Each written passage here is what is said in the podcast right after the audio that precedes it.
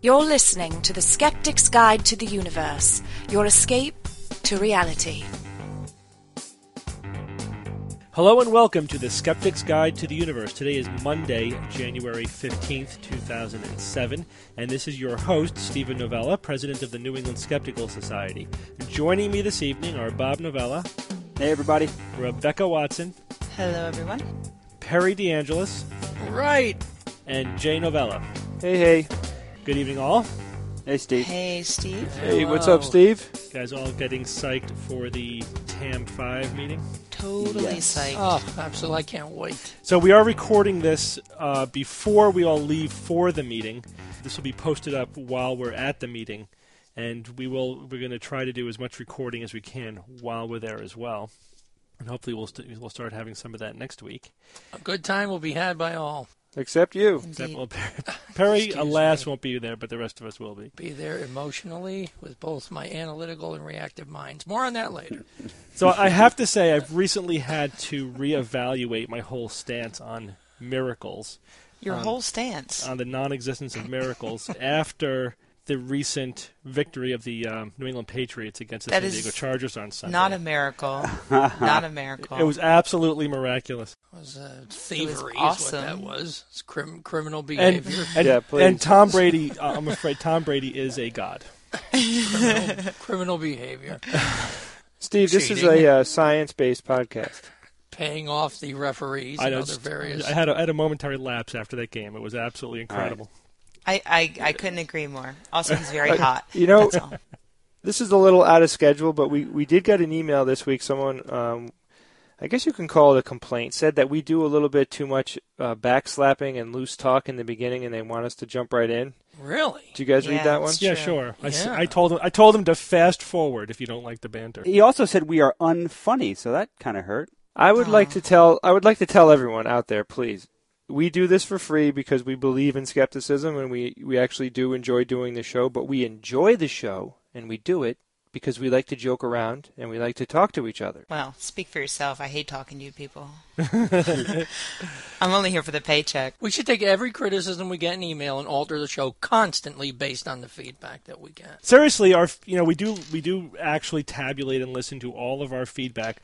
And regarding the witty, humorous banter, it's about ninety-eight percent pro and two percent negative. So that's what yeah, we listen true. to. So yeah, there's the, there's the occasional negative comment, but most people say this show's entertaining and funny, so we we you know we do we do adjust what we do based upon the feedback, but that's where yeah. that's where it's pointing. Thanks. But, you know, can I just point out that that I, I want to point out that that person wrote in and said that he couldn't get past the ten minutes of banter, and he was angry because we never got around to um, having Randy on, and it, you know, if he didn't get past the ten minutes, then how does he know?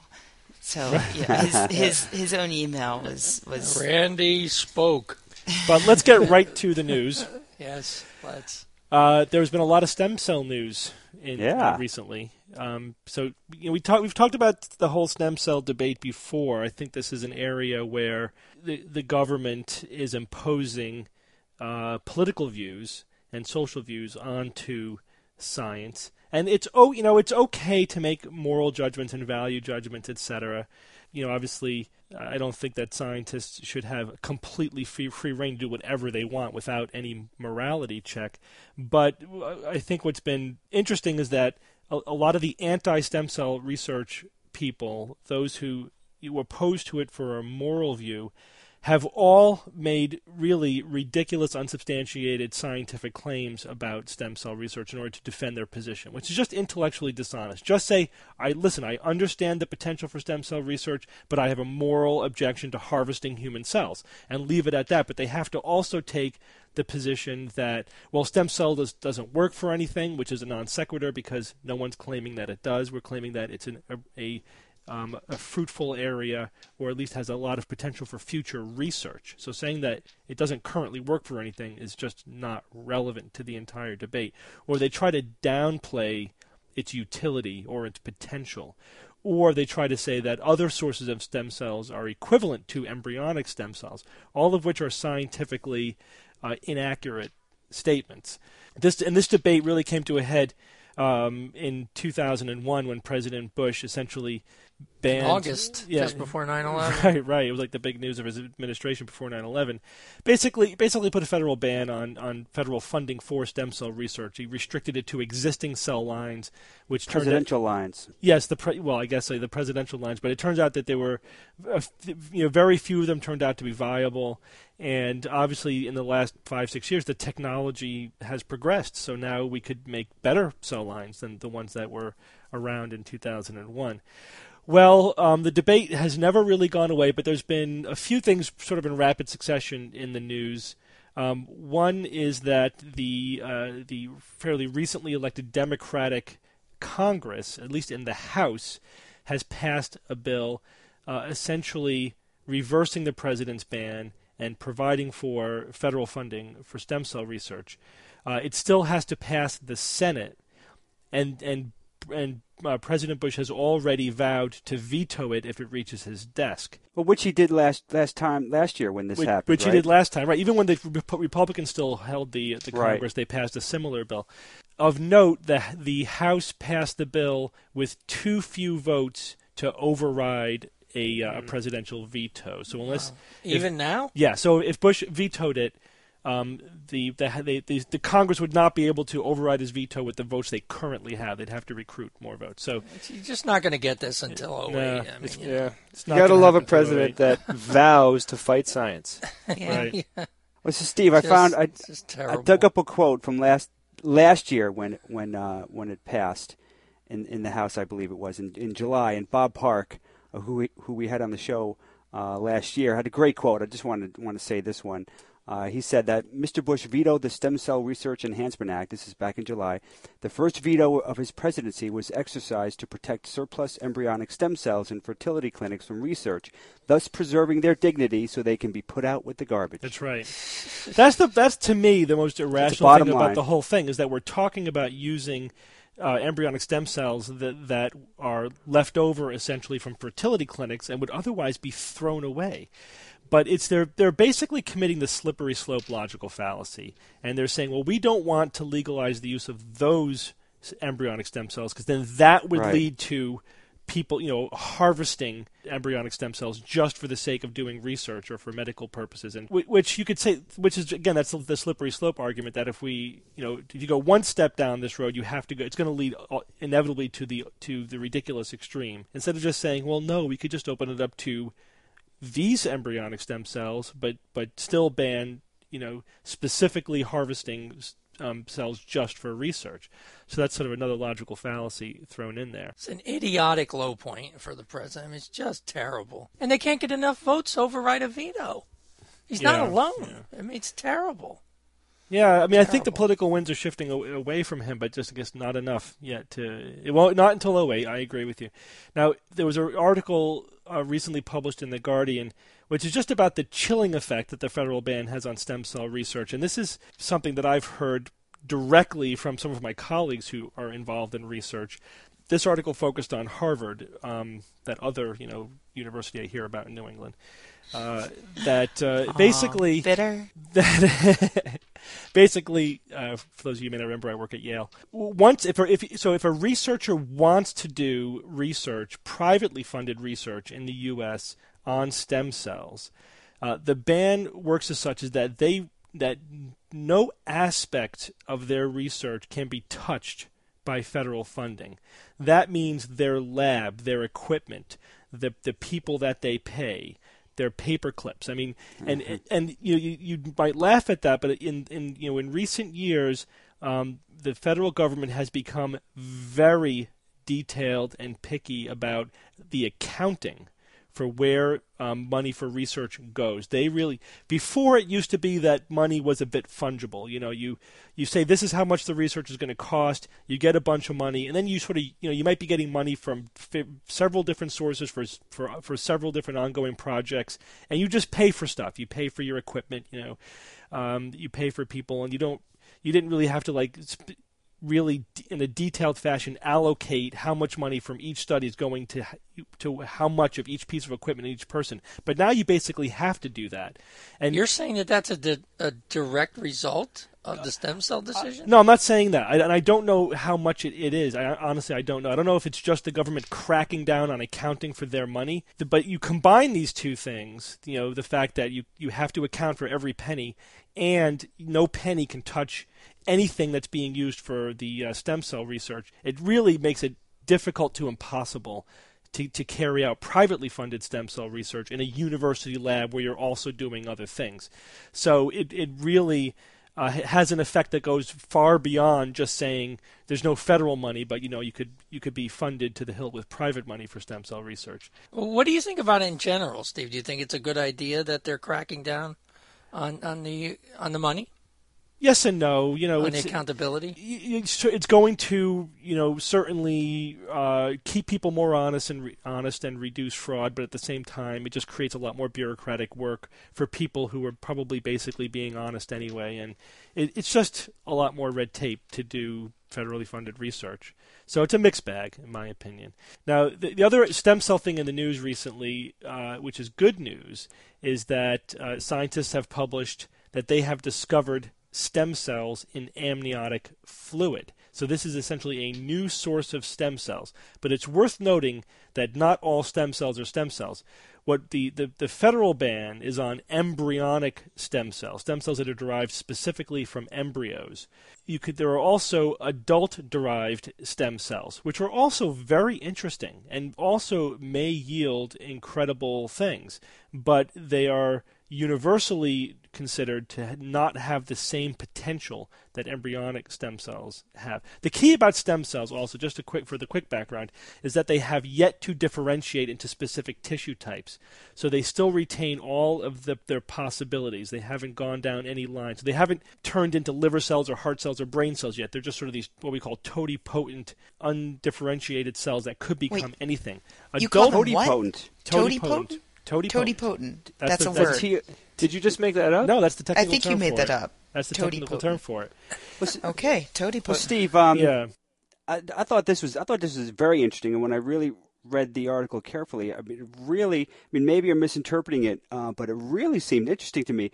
Um, a couple of the things I gleaned from the article was that uh, these new these new amniotic fluid stem cells have uh, have a lot of advantages over other non-embryonic stem cells, like umbilical cord, yeah. stem cells, fat tissue, and, and bone marrow derived, in that they are truly pluripotent, mm-hmm. which I guess is like one step under totipotent. Yes, in, that's right. In that they can turn, they're capable of turning into almost any tissue. To many things as opposed to anything, right. Okay, so there's that advantage. And then the other advantage is that they divide very well, doubling every thirty-six yeah. hours. So these, so this, in my mind, puts them like just one step just under, just below embryonic yeah, stem cells. That, that's and, that's right. The early the early news is that they're better right. better than adult derived stem cells, but perhaps not quite as good as embryonic stem but, cells. But what about this though? This really caught my eye.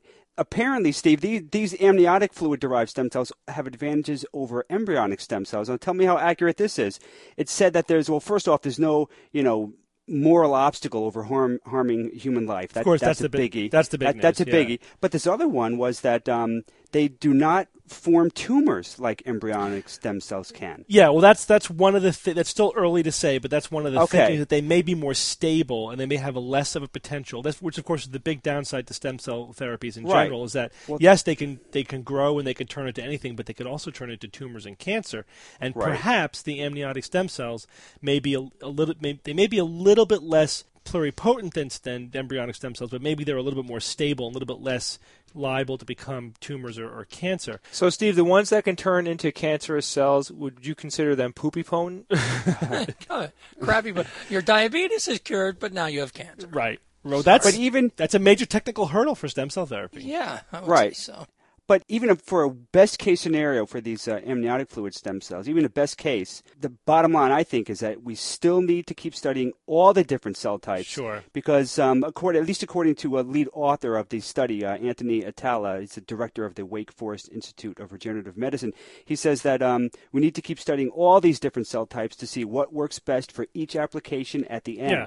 So it's not like, oh, this one looks the best, let's put all our money here. I think we should be studying no, all absolutely. Of them. And probably in the future we'll find that embryonic cells are best for this, amniotic cells are right. best for that, adult-derived stem cells are best for something else, and we'll go from there. Yeah, absolutely. And it still sounds like it's good, good news. news. It's very oh. promising. I mean, again, yeah. we, it yeah. remains to be seen where it will all lead. Not every promising new avenue of research yields gold, but it, it's very promising. According to the news, it does.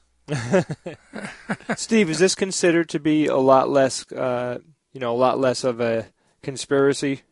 You know, or you know, are people up in arms about this new type of stem cell they found yet? Has anybody? I haven't heard any complaints it? yet. No, I think what people will be saying is that, see, we don't need embryonic right. stem, stem cells. Let's focus on these. And so, in, in that I'm regard, al I am yeah. already hearing that. People are saying, you see, it was good that we delayed the science of embryonic stem cells because now science has delivered us a, no a morally non-controversial source of stem cells. So there are some people already beating that drum.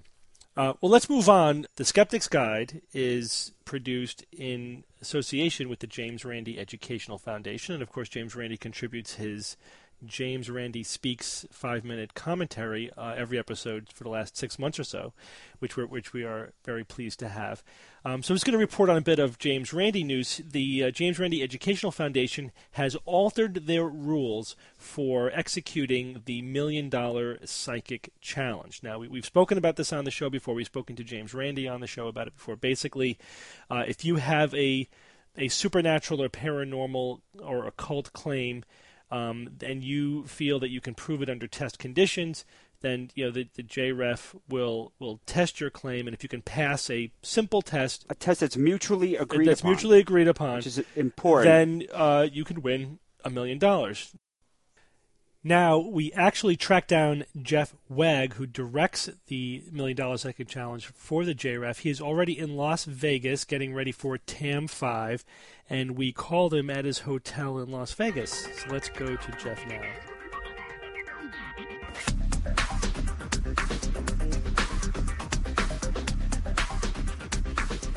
So joining us now is Jeff Wagg from the James Randi Education Foundation. Jeff, thanks for joining us.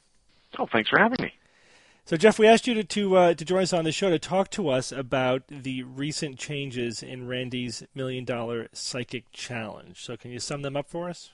Yes, and I'm so glad this is out in public now. We, we've been talking about this for months, and it's been hard to keep it under wraps, and Randy's been slipped a couple of times, but uh, now it's official, and we can talk about it. The bottom line is this. Um, we spent a lot of time going through challenge applications at the J R E F. We get a couple dozen. And they're mostly from crazy people. Uh, that's that's the short of it. Um, we have a lot of people applying who just don't have a firm grasp on reality, and that takes up an awful lot of time. And uh, a lot of the times we can't even tell where they came from because they don't include a return address or in Cyrillic or stuff like that. So it's not doing anyone any good. If we test a crazy person and they fail. Okay, what have we proven? Nothing. We've exposed a crazy person. Yay. It doesn't do any good for us or them. Uh, if they should happen to win, then maybe we would have discovered something, but we really don't think that that's likely. So what we're trying to do is spend our energies actually doing something useful. And the idea came about, what if instead of having a challenge open to everyone, we just went after the big targets and we did it aggressively? Now, the other thing about these crazy people is they're not really hurting anybody. They're just in their own little worlds, and they probably need some professional help, but we're not the ones to offer that. But there are a lot of people out there who are actually doing real damage. They're the ones you see on television, and they pretty much get a free pass. Sylvia Brown is probably the biggest example. She accepted Randy's challenge in two thousand one, September of two thousand one. And then just decided that she wasn't going to follow through. And uh, she shouldn't be allowed to get away with that. So we're going to take the energy and resources we were putting into dealing with the daily grind of going through the same old, hard-to-read, incomplete, silly application, and we're going to take that energy and aggressively go after people and hound them and continue to say, Sylvia, why won't you take this million dollars? If you don't need the million dollars, there are plenty of charities who could use this million dollars. Please take it from us and use it for a charity. If you have the ability to take that million dollars from us and use it for a charity and you don't do it, why not? That's awesome. How can you yeah. call yourself an ethical person for not taking that million and using it to help burn children or whoever you might pick? Yeah, plus you could silence the critics and the skeptics once and for all. Just prove that your, your powers are legitimate. So, uh, Jeff, are you going to go to media outlets and do this? You're going to have it in newspapers and on T V? Yeah, this sounds really, really good just because uh, I know a lot of people are hoping to see more of Randy out and about. Is, do you think that that's a reality? Is Randy? Are we going to be seeing him more on? on... I believe uh, Randy spent all, all week on the phone and uh, yeah. doing interviews. Uh, and I, when you called, I was busy answering press inquiries to come to T A M. This um, this announcement has really brought people out of the woodwork. The, the media is starting to pay attention, so now it's our job to capitalize on this. Yeah, it's good timing with T A M, I guess, too. That's it is. Yeah. It, yeah. it worked out. And the Wired article that came out uh, this week really helped us, and we had no idea when it was coming out, but he, uh, he's apparently a friend of ours because he did it perfectly. Oh, yeah, fantastic article. Very pro-J R E F. Great article. Jeff. Very accurate. Mm-hmm. Jeff, this is Bob. How are you? Hi, Bob. A question for you. Uh, I think this is a great idea, just, just putting all your time and energy on, on the big boys. But uh, one thing I see, though, is that I think what's going to happen is you're really not going to be doing this test anymore. And you're really not going to be carrying out the test. Well, I think it would, seems to me that it would be only very rarely that you'd get a big name who's actually willing to do it. Uh, do, you, do you anticipate that? Yes. I, and, and that brings up another question is that we've given people an out. Um, some farmer in New Mexico can douse for water, and he writes to Randy and says, see, I'm the real thing, and you won't test me because you're afraid of me. You know right. Dowsing's real. Well, our answer to that is, is we have two criteria by which we will test you. One is you need a media presence. The other is you need some qualification. Well, there's an easy way to gain both of those things, and that's to apply for one of the many other challenges that other skeptics across the country have offered. If you can pass their test, you're more than welcome to try for ours. We'll, we'll say that flat out. If, if the Tampa Bay skeptics, I believe, have a one thousand dollars, maybe a ten thousand dollars prize, very similar to ours. They don't have the restrictions we have. They'll test. They'll be more free to test people. If you can pass theirs, that, in our eyes, will give you the credentials you need to apply for our challenge. Yeah, I was going to suggest that, which is actually not too different than what he's doing, he had been doing, which is farming out a lot of the, the screening tests to local groups, like we've done it for him several times. So it sounds good. I think it's a good idea to, to continue to do that. You may even want to formalize that by you know making you know, a, a, at least a reference network for other or local skeptical organizations that are willing to do the screening tests or or, the, or testing uh, for those who don't have the the, exactly. the public profile to warrant James Randi's you know direct like Steve said, uh, Jeff. We have tested a, a few people preliminarily preliminarily for the J R E F, and uh, they were diagnosable. So I, I think I think sanity. Sanity is a reasonable hurdle to have to cross. And, and again, you, to, you to read over, you know, um, when Kramer yeah. was doing the challenge, he very dutifully posted everything, all the correspondence with all the challenge applicants. So anyone who cares to look at the forums at forums dot randy dot org and click on challenge applications, you can see what we deal with. And when you peruse those, you see that these people, they're not normal people with special abilities. They're just not normal people. I mean, they're, they're people who are really in a state of distress and often very, very self-deluded. Yeah. They're abnormal people with normal abilities. That's what they are. You know, that's what they are. We're actually helping promote their delusions because if we take them seriously, right, it, it's a, it, it feeds it and it, it becomes a problem. And then when they finally do get to testing, which happens very rarely because most of them can't fill out the form. Or agree to a simple double-blind protocol. None, you know, that goes way over their heads. When they fail, they're convinced that we're evil or there were solar flares or sunspots. You know, you've heard all the stories. I like to blame most of my failures on evil or solar flares. Jeff, do you have any uh, any story, one of the better ones you can share with us without naming names? I do have one. The most interesting one that I dealt with was the gentleman who claimed that, and I have to word this very carefully, an egg could detect the imminent intention of death on another in his cohort. What that means is, if you yeah, took what? an egg out of a package of a dozen eggs and intended to boil it, another egg in that dozen would sense that and react, and he had invented a device that would detect that reaction. And didn't he have videos supposedly showing this? I seem to recall seeing seeing a bit of that. And I, I, I watched the videos a lot. Whoa. And I, uh, I, I, I he filmed the video online, and he has an egg hooked up with electrodes. I mean, imagine fifties sci-fi, and you know what his gizmo looks like. He put the light, the egg in the water, and after a certain amount of time, the device started screaming. And you were given the impression that it was the egg screaming in, in horror about its cohort's egg. How these eggs knew they were in the same dozen is beyond me, but you know, we're not, we don't get into speculation. We just want people to do what they can say. Right. But it turns out that this device he was using was actually uh, something he had invented to detect when plants needed water. Right. So that raised all kinds of questions hmm. to me, and then I...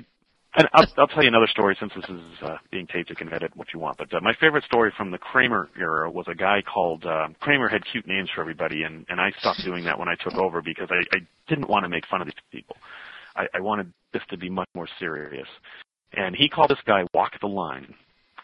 And this guy's ability was to make things appear along a rail track. So he would walk along the railroad tracks, and his presence would make things appear. So suddenly he'd look down – and he had a hamburger wrapper on the ground. And he'd walk a few more steps, and there's a tire. And then if he kept walking, eventually he would make a train appear, right? you know, but you know, we're laughing at the funny, and, and I find it funny too. But in reality, this is a severely deluded yeah. guy, and yeah. that was one of those cases that made me think, what are we doing here? Um, yeah. Nobody, nobody is listening to this guy thinking, "Oh, psychics are real." Right. So there's, it, it is a waste of our time, and it, it does him a disservice to actually proceed with things like this. Yeah. But at the same time, the challenge had to be open in order to prevent people from saying, "Well, I'm the real thing, and you won't test me." New strategy seems to account for everything. Now it's brand new, and we're going to have to see what happens. Right. But well, even Randy said early on in the challenge that he had lots of. You know, frauds and charlatans were taking the test, but he weeded them out over time. And as the years went by, the percentage of just nutcases went up and up. So eventually it was just you know, severely deluded people and no real interesting contestants. Well, Jeff, thank you once again for joining us to explain all of that. And just uh, for the audience, so you're, you are at Las Vegas right now at, and getting ready for TAM five. I am at the Riviera Hotel, and I'm about to go out to dinner with some of the speakers for TAM. So TAM, as far as I'm concerned, has started. Excellent. Where are you guys? We're, we'll be there in a few days. We'll be there in a few days. I'll be there tomorrow. Jeff, I'll be drinking with you at one o'clock on Thursday. All right, Jeff. Good night. Bye-bye, okay, guys. Thanks very much. Right. See you then. See you, Jeff. Well, let's move on to your emails and questions. The, this first one comes from Jarrett Lamont in Santa Barbara, California, and he writes... Stephen, Bob, Rebecca, Jay, Perry, and Evan. Whew. I'll start off, as most do, by thanking you for a wonderful podcast. Having just recently discovered the show, I promptly signed up for a one-year membership to support your work and began working my way through previous episodes. On to my question. What advice do you have for skeptics and critical thinkers for evaluating conspiracy theories with regard to the government? And by this, I don't mean the complete idiocy that takes the form of moon landing hoax conspiracies or flying saucers and the like. I mean the more prevalent theories such as information suppression, cover-ups, clandestine deals, corruption, all the way up to the more extreme things like nine eleven involvement, election fixing, et cetera. Personally speaking, I find no shortage of clear and well-publicized issues that anger me about the current administration. However, the items reported in the news are often not enough. Some people and other things are talked about as though they were fact. It can often be very difficult to tell where the facts end and the theories and woo-woo begin. When I challenge people on their claims, I'm called either naive or some sort of crypto-Republican or Bush apologist. And of course, I'm reminded that our government, both parties, has a history of cover-up scandals and conspiracies, so, so perhaps this casts things in a different light. Uh, so this is actually a really good question, um, and we, we, we deal quite a bit with the conspiracy theorists. It, it is a major category of, as he says, woo-woo or pseudoscience. And it is one, you know, I think we all have a little bit of a conspiracy theorist inside of us. So how do we uh, how do we know, you know, when the uh, reasonable notions of, of cover-ups and conspiracies end and the real extreme grand conspiracies begin? I think there are a few reality checks that you can give yourself. The first one is, if your belief in a government conspiracy or cover-up happens to precisely coincide with your with your political views, you need to ratchet up the skepticism a little bit. Just be more suspicious when things seem to support views you already hold, especially if they're, you know, very emotionally or or, or very opinion uh, very emotionally held political views. Second, if you find yourself thinking that everybody who disagrees with you is naive, that's also a red flag. Um, that could, the the accusation of being quote unquote naive is cheap. It's an easy way to dismiss disconfirming evidence or opinions uh, or other opinions. It's like saying you don't have faith. It's like saying you're closed minded. You know, to conspiracy theorists, the dismissiveness is you're naive, you're hoodwinked, um, you believe everything you hear. I mean, whatever. It's the same thing. It's just it's it's just an ad hominem dismissive type of attitude. So be careful about that. You have to, you know, evaluate the claims based upon plausibility. You know, how big and how deep and how huge does this conspiracy have to go in order for it to make sense? Uh, you also have to consider, you know, realistically, where's the mainstream media in all of this? There are news outlets that pretty much cater to every point of view and every opinion. You know, you could argue about does it lean this way or does it lean that way, but the bottom line is if if the Bush administration, for example, were perpetrating some kind of hoax or cover-up or conspiracy, believe me, the New York Times would be doing everything they could to break that story. C N N. C N N. And they do it twenty-four hours a day, seven days a week. Really, seriously. The news cycle never stops now. And if a Democrat, you know, we're, we're doing the same thing, Fox News would be there to, to, to pull the rug out of from course. Under them. I mean, you know, Every, every political point of view has its media outlets these days. So if you have to then broaden the conspiracy to involve all the mainstream media, that's another red flag. But, you know, but it is true that, you know, cover-ups occur. If you ever have two people in a room agreeing to commit fraud or a crime, that's a conspiracy. That happens. Sure it does. Uh, it's, it's really the – ultimately it comes down to the size and scope that, that makes it, you know, either plausible or implausible. But for – but the individual has to be careful about the thinking, the, the the logic that goes with it. If you find yourself dismissing, disconfirming evidence as part of the conspiracy or explaining away the lack of evidence, well, of course there's no evidence for that because it's a cover-up. You know, those are the kind of things where – so you basically if you start insulating your belief from any possibility of of disconfirming it, that's when you're getting trapped inside a conspiracy theory. So the next question comes from – Ian Horner from San Diego, California. And first, I'd just like to say that Ian is probably still licking his wounds over San Diego's epic upset yesterday at the hands of the New England no, Patriots. Back to that. Totally got me again. Anyway, poor Ian writes, first off, I want to say I love your podcast. You are by far the best one out of many that I subscribe to and hope you can answer a few questions of mine. Well, after after that, how could we not? He further writes, I have three separate questions for the panel. Uh, I can't guarantee you we're going to get to all three of them. I think we're going to, well, we might we might get to all three of them. First, I just finished listening to episode number forty-eight with Steve Mirsky, where you guys just touched on herbal remedies such as ginkgo biloba and how full of B S much of it is. Could you guys perhaps go down the list of some of the more popular ones and debunk some of their claims? If not anything else, do it for my mother, who is a fanatic for them. Some truth would be nice. Well, let's deal with this one before I read the rest of his email. Um, quickly, we do make a lot of swipes at herbal remedies and herbs in general, um, and we have talked about it on the podcast before. But again, just to give just the, the my quick overview, the, the thing about herbs is there's nothing um, supernatural or implausible about the fact that any particular herb can have a medicinal effect. The, but the truth of the matter is that herbs are drugs. There's nothing magical about them. The fact that they're quote-unquote natural is irrelevant. It's meaningless. They're drugs. They're drugs that have not been purified, identified, uh, et cetera, quantified. There is, there's probably, in most you know plants, there's hundreds of chemicals in there to with varying degrees of uh, of potency.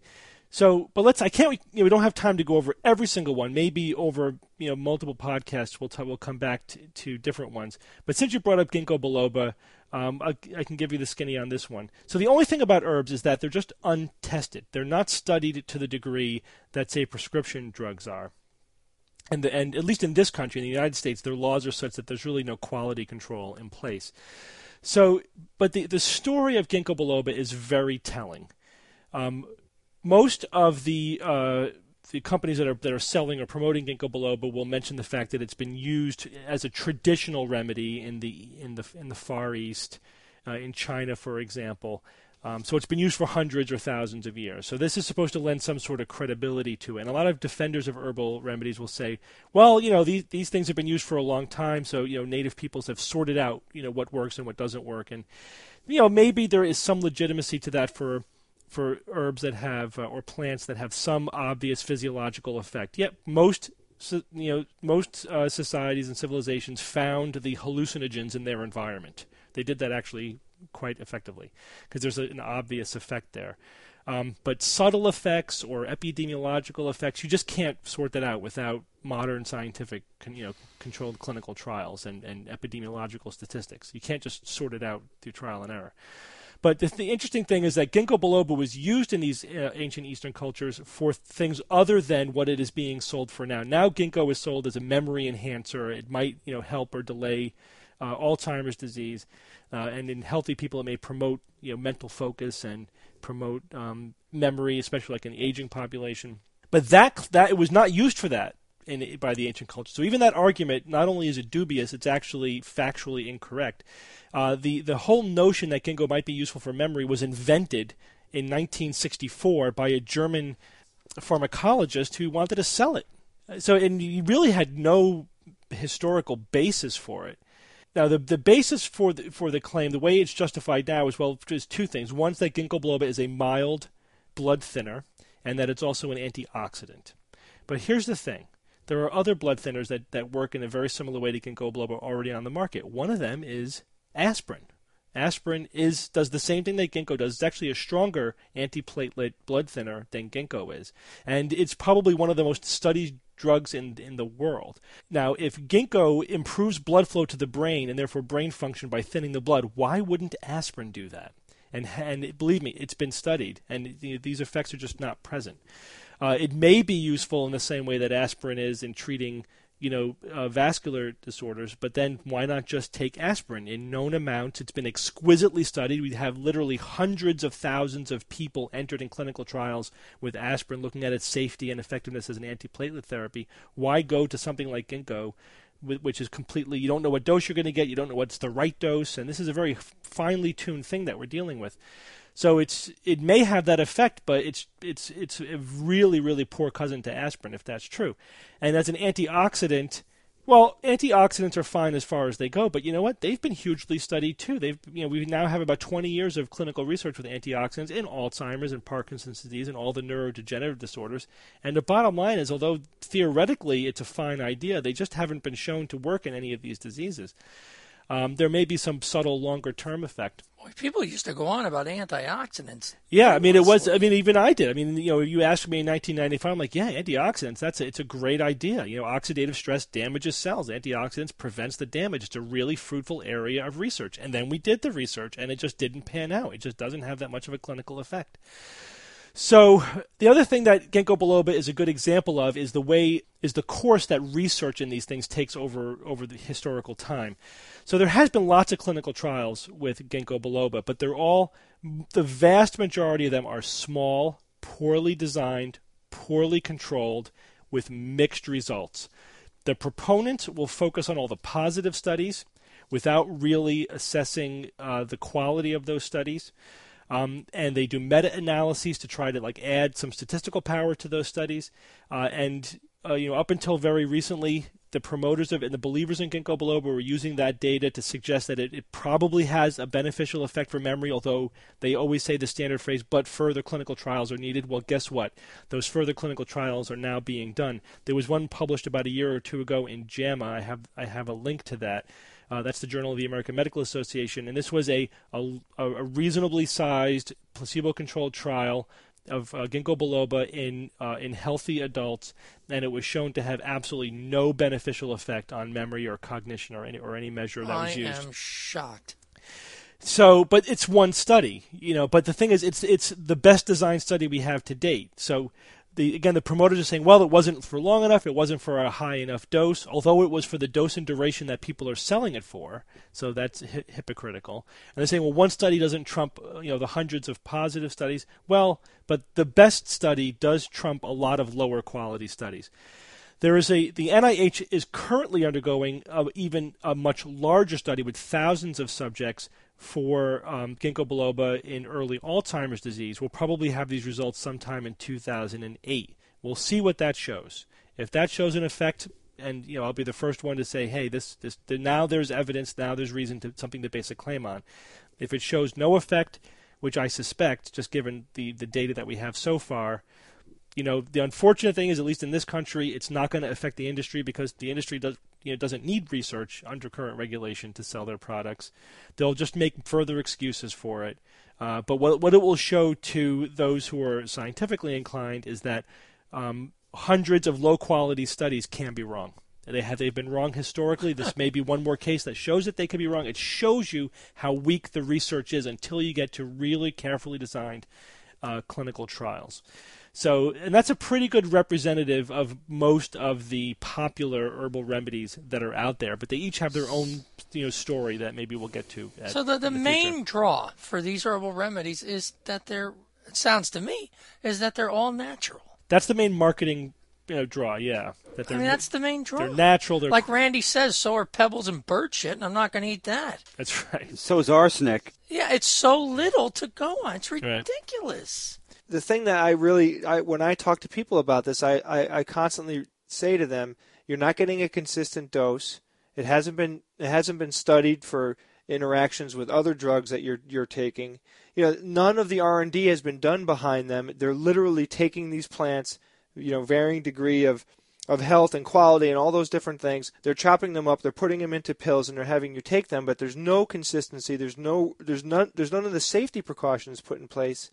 That's right, but they're being bamboozled by the marketing. They say it's not a drug, it's natural, non sequitur. You know, that's just wrong. Or they're they're saying these things have been used by thousands of years for by you know by uh, ancient cultures or traditional people. Again, not not usually not for the indications that they're being promoted for now. And again, that does that's no proof of safety. You know, um, there are lots of negative health effects that you can't notice. The end user wouldn't notice. It's they're statistical. They're only the kind of thing you can you can notice by look. by carefully tracking lots of people who are taking it. It's, it's a very, very, very small reassurance that it's, that it's not horribly unsafe. You know, but it, it's compelling. It, the marketing works. You know, it's unfortunate. On some people. Let's get to his second question. So Ian asks, my second question is one for myself. I subscribe to a podcast called Mysterious Universe, not for the science, but for the muse of entertainment it brings. One subject that has come up a few times is of shadow people or old hag syndrome, where a person is lying awake and unable to move and witnessing a shadow figure climbing over them. I would love to hear the skeptical truth on this matter and what is exactly happening during these reported events. I've had a, uh, a drunken girl crawl on top of me that was not good looking, and I would consider her like... very similar to that. Thank you for that, Jay. Okay. Jay, that's the closely related drunken hag syndrome. Oh, not God, I keep confusing these things. I'm sorry. Not to be confused with the old hag syndrome. Bob, go ahead. Well, we, we covered this, uh, I forget, last year at some point. We covered it. I'm not in some detail. And that's a society, Bob. We've been doing it for over a decade, starting with the Warrens. Right. You want to, yeah, one of the first articles I wrote for our newsletter I involved, right, that's right. involved this. That's right. I, I just wrote a quick paragraph to, to sum it up. Um, old hag syndrome is one of the many culturally dependent interpretations of a waking dream. These hallucinations, called hypnagogia, occur when we are partially asleep and awake at the same time, and so can involve visual, auditory, and tactile hallucinations. Often people are paralyzed during these experiences. Sleep paralysis is a byproduct of R E M sleep and is necessary so we don't act out our dreams and injure ourselves. Other cultures have other interpretations, such as a sexual demon or incubus, which was common during the Middle Ages. Many people today interpret it as ghostly visitations or even U F O abductions. So that's the, yeah. the bottom line on that. I, I had it. one of these just the other day. Oh. I, I get them. I get them. About fifteen percent of the quote-unquote normal, neurologically normal population get these occasionally. I get them whenever I'm extremely sleep-deprived or if I wake up early in the morning and then go back to sleep. Yeah. And basically you're just trapped in between being awake and being asleep. You definitely are paralyzed. There's always a sense of a malevolent presence in the room with you. Uh, and you, I frequently like try to awaken myself and get up, and I just keep dreaming that I'm getting up, and I'm I'm really not moving. And it's it's a very unpleasant, surreal experience. And I could definitely see how if you didn't know what it was, you would think that something scary right. and paranormal was going on. And, you know, just a few months ago, they uh, researchers actually made this happen, uh, stimulating um, people's brains in order to cause them to sense a shadow person that mimicked their movements. Um, so, yeah, it was, it's really kind of a freaky test that they did, though. The, the patients... Uh, Yeah, the patients just thought that there was a person constantly shadowing them, and this was just in the middle of the day, which is... Yeah, but that what that was looking at was the, the brain, you know, has a, a model of your own self. Yeah. And embedded in the universe, in the world around you. So you know where you begin, where you end, and where the universe is, and you have a sense that you are in the, the, the universe. And if you disrupt that, then... The, your image of yourself, you don't you don't recognize it as yourself, so you think there's this other entity constantly right behind you or shadowing you, but it's actually your brain's like echo or image of your of your body. Yeah. So it's basically disruption of that of that part of the brain. Weird. Very very interesting research. Quickly, the last question is uh, my last question is whose kids do I keep hearing in the background of some of the episodes? Just one of those annoying little questions I keep wondering for no apparent those reason. Those are mine. Well, those are Rebecca's cat. Those are Rebecca's cat. Right? Uh, th- those are my two daughters, Julia and Autumn. I do mostly record the show after I put them to bed, but occasionally have to record at some other time. And, you know, they're noisy little girls. What can I say? So they may uh, occasionally be, sure. be uh, t- talking or screaming or whatever in the background. The, the next question comes from Don Jennings from Torrance, California. God, a lot of disappointed Californians. the, yeah. the question comes from the last episode, and he's referring to the episode from one thirteen oh six, about when you become a skeptic sounded... Uh, that would be one thirteen oh seven. Oh, you're right. Well, he, he wrote oh six, it's, but it is oh seven. Uh, about when you become a skeptic sounded uncomfortably to me like discussions I have heard about when I became to Christ or when I came to organic food. I don't mean to slander you all. I listen to the podcast religiously. Oops. And I think you are great, but I don't think this, that skepticism is something you come to or are converted to. My friends refer to me as a skeptic, but I don't think of myself as such. I just believe in using what intelligence I have coupled with the information available to view the world critically and with clear sight. Well, I got new news for you, John, Don. You are a skeptic. But let me go on. Let us be honest. If we were living three hundred years ago, we all might well believe in ghosts, and we would all believe that the earth is the center of the universe. I agree. We stand on the shoulders of giants, and that's why we have the benefit of the perspective that we do. Uh, but let me go on. We know today that there are no ghosts to an extent the same way we know that the atom consists of a positive nucleus surrounded by a swarm of negative electrons. Somebody who did the research told us. Looking at skepticism as some kind of movement desirable in itself leads to what you briefly discussed at the beginning of the global warming segment, that is people who ignore reasonable evidence get some credibility just because they are skeptics. Yeah, we do. We've had a number of questions that, in one form or another, basically make this same point, uh, and that essentially sometimes we slip into the language of talking about skepticism and skeptics and the skeptical movement. Uh, but I do think that there is some legitimacy to that, in that there are people who, you know, value an honest pursuit of science and scientific truth for its own sake. That um, value and understanding of the mechanisms of self-deception, you know, how we deceive ourselves, think that, you know, believe in scientific integrity and high quality of scholarship, who believe that extraordinary claims require extraordinary evidence.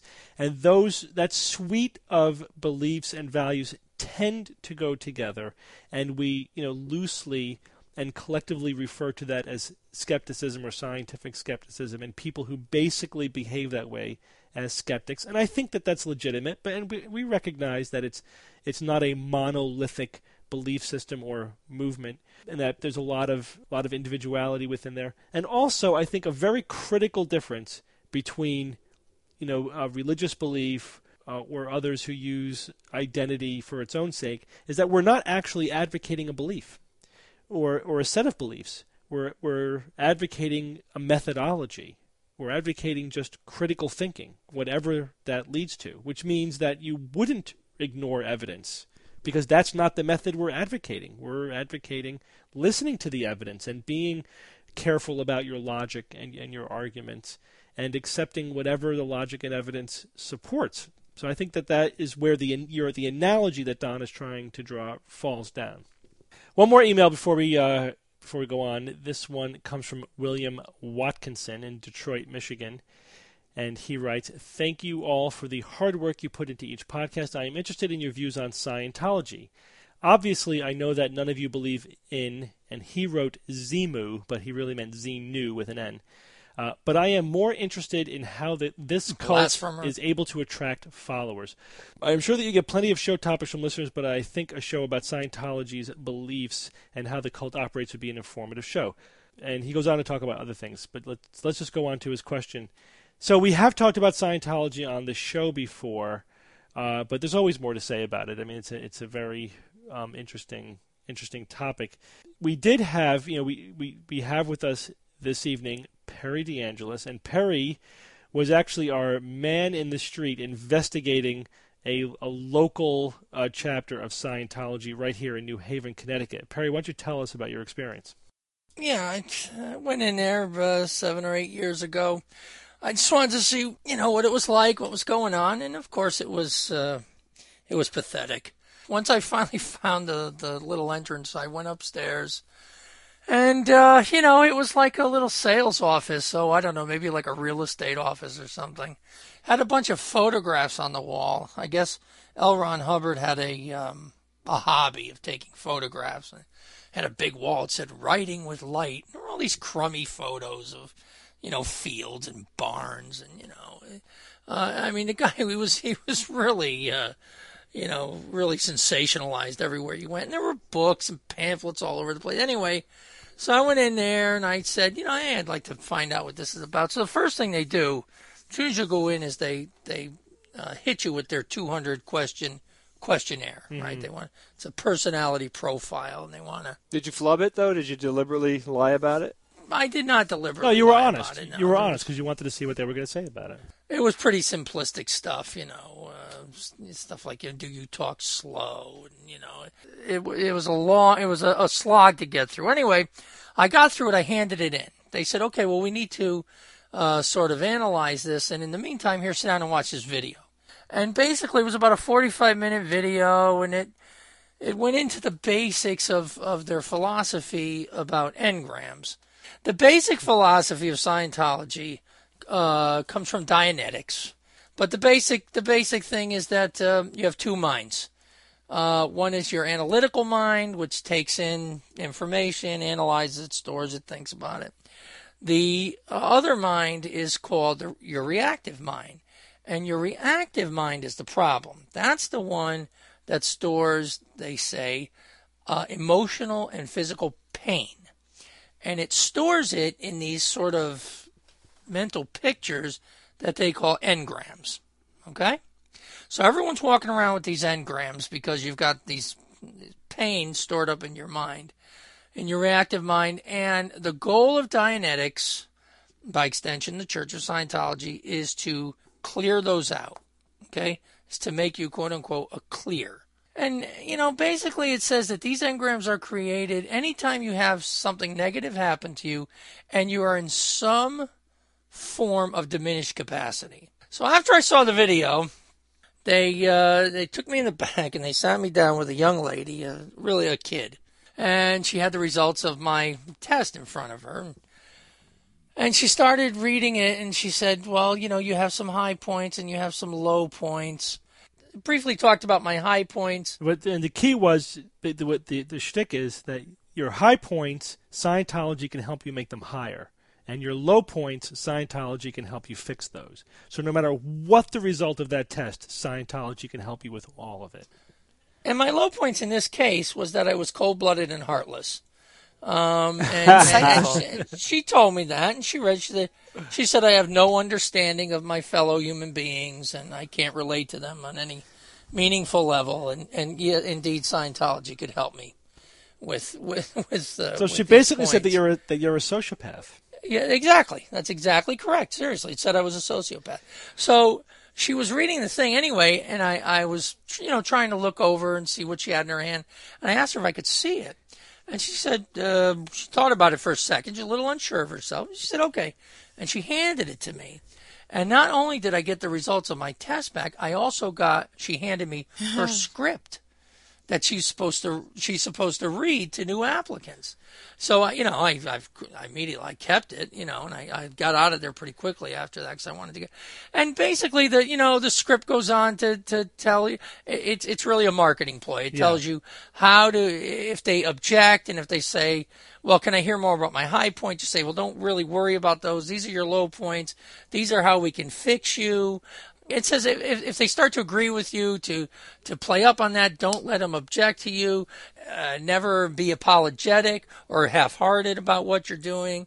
Um, always say things like Scientology can help you with that. We that can be changed with Scientology. That can be improved with Scientology. Did it say anything about the superpowers? No, I, I even asked, you know, Rebecca, I even asked this young lady about that specifically.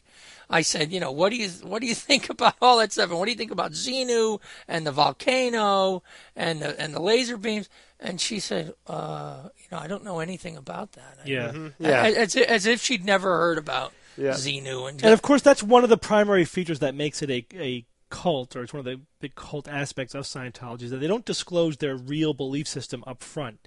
They get you in the door with this pseudo-psychobabble nonsense, but then once you get deeper and deeper into it, then you learn, well, it's actually, no, that's actually not true. It's that we're being inhabited by the distressed ghosts of murdered aliens from millions of years ago, and the whole Xenu thing. They don't even tell thing. you that until you're really, really deep no. into it.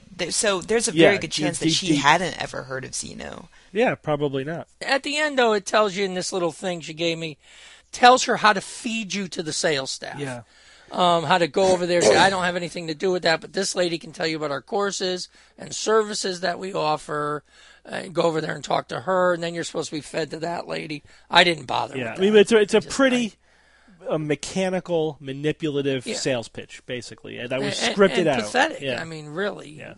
Very, very, sim- very simplistic. Right.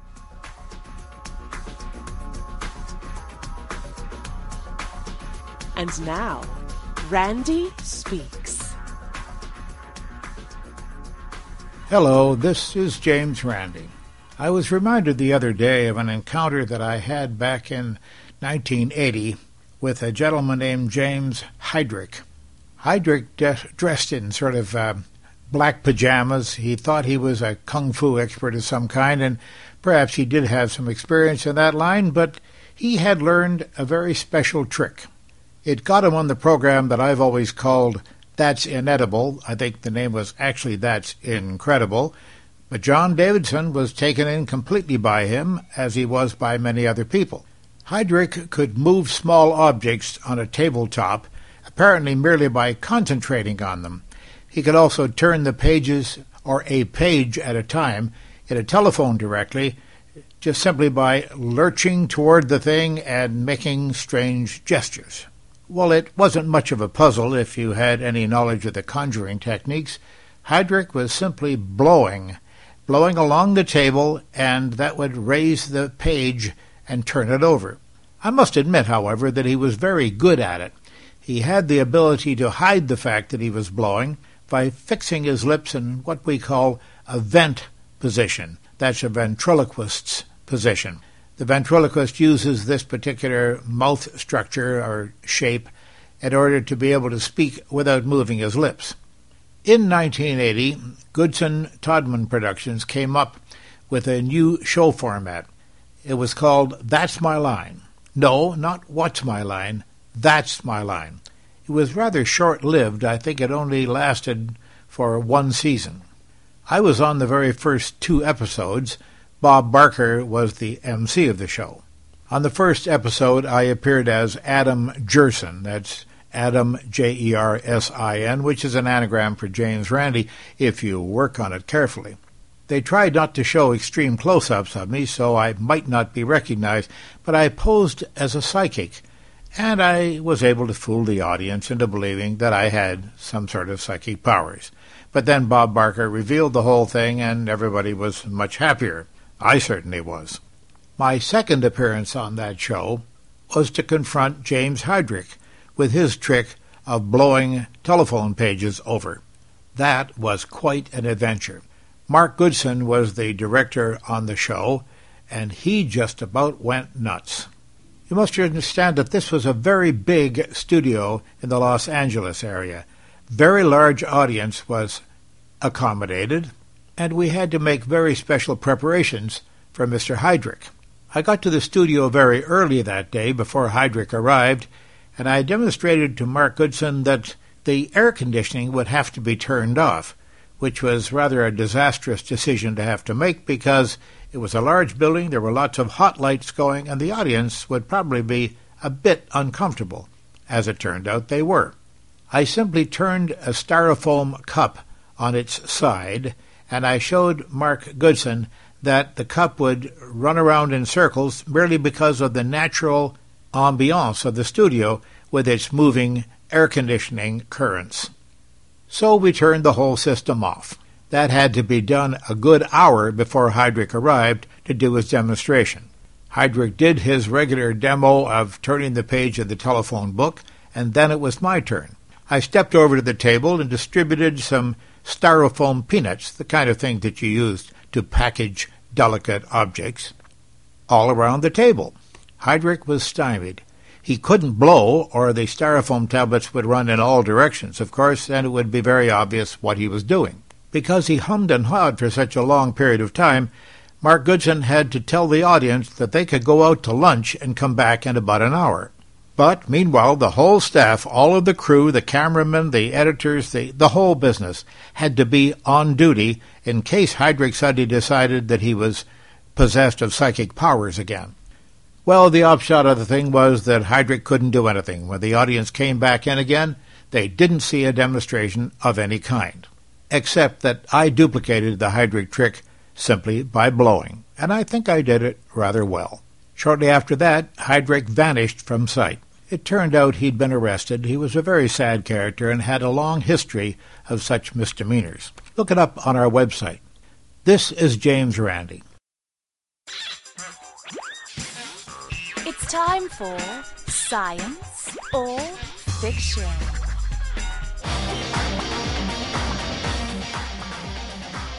Each week, I come up with three science news items or facts. Two are genuine and one is fake. And then I challenge my panel of skeptical rogues to tell me which one is the fake. Are you guys ready for this week's items? Yes. I am. Yes. All right, here we go. Item number one. Scientists have discovered a possible off switch for H I V. That's the human immunodeficiency virus that causes AIDS. Item number two. Researchers have found that being bilingual delays the onset of dementia by as much as four years. And item number three, scientists have used a new technique to date a modern human skull, meaning a, meaning a modern Homo sapiens, that was discovered fifty years ago. And the new dating shows that humans migrated out of Africa as early as one hundred fifty thousand years ago. Rebecca, why don't you go first? Oh, man. um, okay, so... Off switch for H I V, bilingual delays dementia, or a new, newly dated skull pushes back the out of Africa thing by to one hundred fifty thousand years. Okay, um, bilingual dementia. That sounds right. I think I think that's true. Off switch for H I V. I th- I I seem to recall there being something in the news about that, but I'm not sure, and I could be thinking of something else entirely. So I, I think I think that might be true. Uh, I'm going to go with um, the the dating of the human skull. I think that that's fiction. Okay, Bob? Three is fiction. Okay, short and sweet. Jay? Uh, yeah, I think I'm going to go with that one as well. All right, Perry? Huh. Yes, I've uh, already punched this into the computer and uh, got the absolute answer. It's it's number three. All right. So you guys all all agree that the, uh, the the dating of the human skull is the fiction, which means that you all think that scientists have discovered a possible off switch for H I V is true, and that one is indeed science. How about that? So they've uh, this is a um, click that sucker. A pretty off. good discovery. I mean, they're they're learning more and more about how uh, H I V works, and and the virus can go into a hibernation state where it basically waits until uh, it can be reactivated and wreak havoc. And they're tr trying to figure out how to basically alter proteins in the virus that will cause it to go into this inactive or hibernating state, essentially to trick it into into turning off. The hope is that it will lead to new treatments that would um, essentially stop the virus from from doing its dirty work. You know, Steve, it's my impression that because H I V is so political that it, it gets a lot of coverage, and therefore it gets a lot of money and a lot of big minds working on it. Is that accurate? Yeah, well, there's, there's a lot of money into uh, into H I V re research. Part of it was that it was uh, certainly a very high-profile disease. That is just it's easier to get money for high-profile diseases. You know, certainly the, the, the government wants to look as if they're doing research into high-profile diseases. It means there's a lot of people out there beating the bushes and writing letters and you know trying to to promote our research. So yeah. Uh, and sometimes it can be hard to, to get sufficient funding for so-called orphan diseases or rare diseases that don't have, you know, either famous pe people shilling for them or have, you know, large um, patient pop populations promoting them. So ab absolutely H I V has, you know, benefited, if you will, from its high profile. From its huge advocacy, yeah. So that one is science. You all also agree that researchers have found that being bilingual delays the onset of dementia by as many as four years, and that is science. also science. That's pretty oh cool. My God. Using your brain delays dementia, doesn't it, Steve? Keeping mentally active. Right. Yes. That's yeah. Kind that's, of, that's kind of part of it. It's true. There's been other lines of research that show that people who stay mentally active um, seem to, that seems to have some sort of protective effect against the onset of dementia. So this would be in line with earlier research. This, of course, is just looking specifically at being bilingual. Uh, the, interesting, the interesting thing about being bilingual is that it really does engage a lot of a lot of your cortex. If you're speaking a second language, especially if you've learned it, learned that second language after four years of age, you're using more cortex, uh, more bilateral, you know, both sides of your brain in order to speak, and less just the dedicated language area of your brain. So it is more of a of a demanding task than, than speaking a language that you learned before you were four years old. So that means that everyone got it correct this week. That's two again. Wow. Yeah. yeah, you guys are yeah. doing well. I guess you're tapped into my news sources or something. well, it's a, you're also starting with Rebecca and Bob now, so pretty much. Uh, I got to reverse the order next time. uh, So number three, scientists have used a new technique to date a modern human skull that was discovered fifty years ago. That much is true. There's a, a, a human skull found in South Africa that, that was discovered fifty years ago. It's, it's a Homo sapiens, uh, but they really weren't able to date it well. Now they've used a new dating technique. This is, they're basically dating the, the dirt that it was found in, not the skull itself. They've dated it to thirty-six thousand years old. Actually, there's been a, there's been a few finds recently. Um, there's also been basically at this critical window of early Homo sapiens. A lot of this research has been uh, focused on trying to settle an ongoing debate between the so-called multi-regional hypothesis, which is basically that fully modern human beings sort of evolved in in parallel in multiple different parts of the world at the same time, you know, through genetic exchange of material, not not parallel evolution per se, but The, they were distinct populations that maintained themselves as distinct populations but were sharing genetic information across these populations, and as they were evolving into modern humans. That's the multi-regional hypothesis. The out of Africa hypothesis is that modern humans evolved in Africa and then spread to Europe and Asia. And that the, the out of Africa hypothesis has been gaining a lot of steam in the last, you know, ten or twenty years, and it's It's definitely the the dominant theory at this at this point in time. It probably it's it's approaching consensus at this point. And now there's been a couple of new studies. This is one of them that um, that greatly supports the out of Africa hypothesis, but also pushes the date up to about this forty thousand year range. So later than, than we thought. We thought maybe that they had migrated out of Africa as long ago as one hundred thousand years, and this the new dating of the skull moves it up to about, you know, you know around the forty thousand year age. There was another uh, another find of uh, human remains.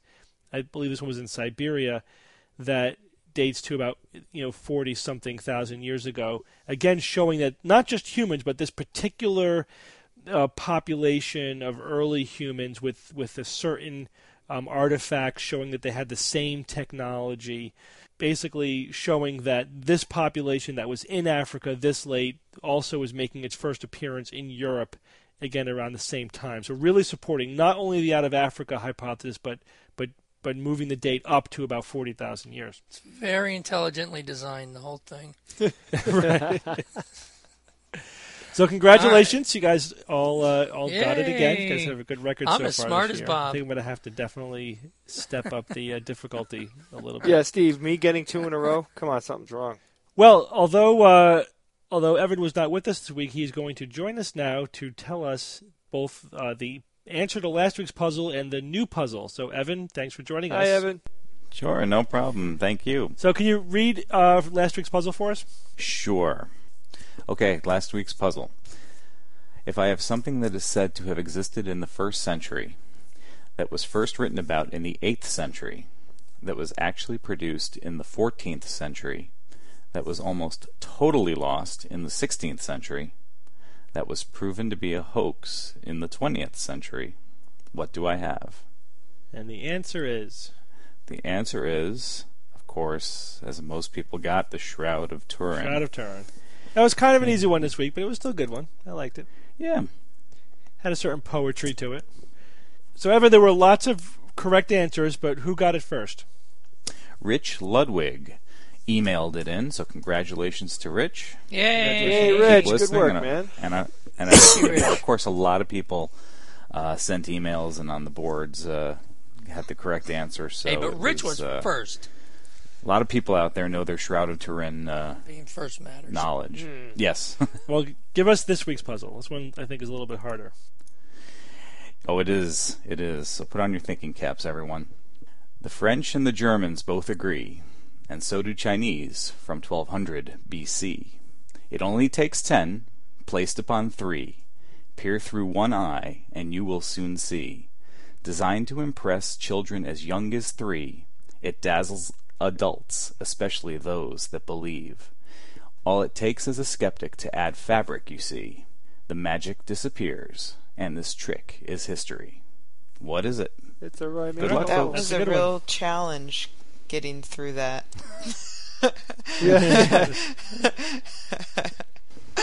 I'm kidding. Very well done. Evan, you Evan, you are uh, disappointing me. You were supposed to rap your next rhyming poem.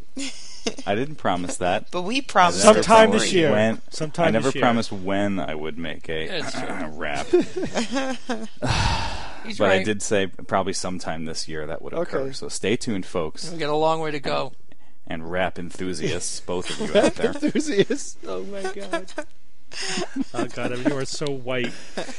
Yeah. All right, Bob, give us a quote to close out the show. I got one uh, from... Uh, this is from John Adams, a quote that he that uh, Ronald Reagan uh, famously mangled. Uh, he said, "Facts are stubborn things, and whatever may be our wishes, our inclinations, or the dictates of our passions, they cannot alter the state of facts and evidence." What did Ronald Reagan say? He said, "Facts are stupid things." That's funny because it's true. This coming from a guy that made movies with monkeys. Homer said, "Facts. You could prove anything even remotely true with facts." Good old John Adams. Good man. Well, well yeah. That is our show for this week. We all, or most of us, prepare to leave for Las Vegas yes. and TAM five. Yes. Everyone so, have a great a great time at TAM. I won't be able to make it this year, but thank you, Perry. I'm sure you all have a good time. We're looking forward to it. And we'll miss you, Perry. Then thanks for joining yes. me again this week, guys. Always a pleasure. Thank you, Steve. Yeah, you too, Steve. Yeah. We'll see you. See you Whoever's going to TAM, please look for us. Come up to us. Let us know who you are. We're really looking forward to meeting you. And until next week, this is your Skeptic's Guide to the Universe.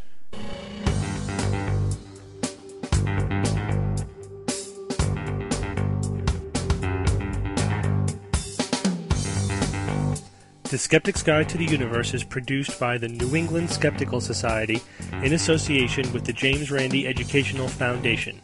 For more information on this and other episodes, please visit our website at w w w dot the skeptics guide dot org. Please send us your questions, suggestions, and other feedback. You can use the Contact Us page on our website, or you can send us an email to info at the skeptics guide dot org. Theorem is produced by Kineto and is used with permission.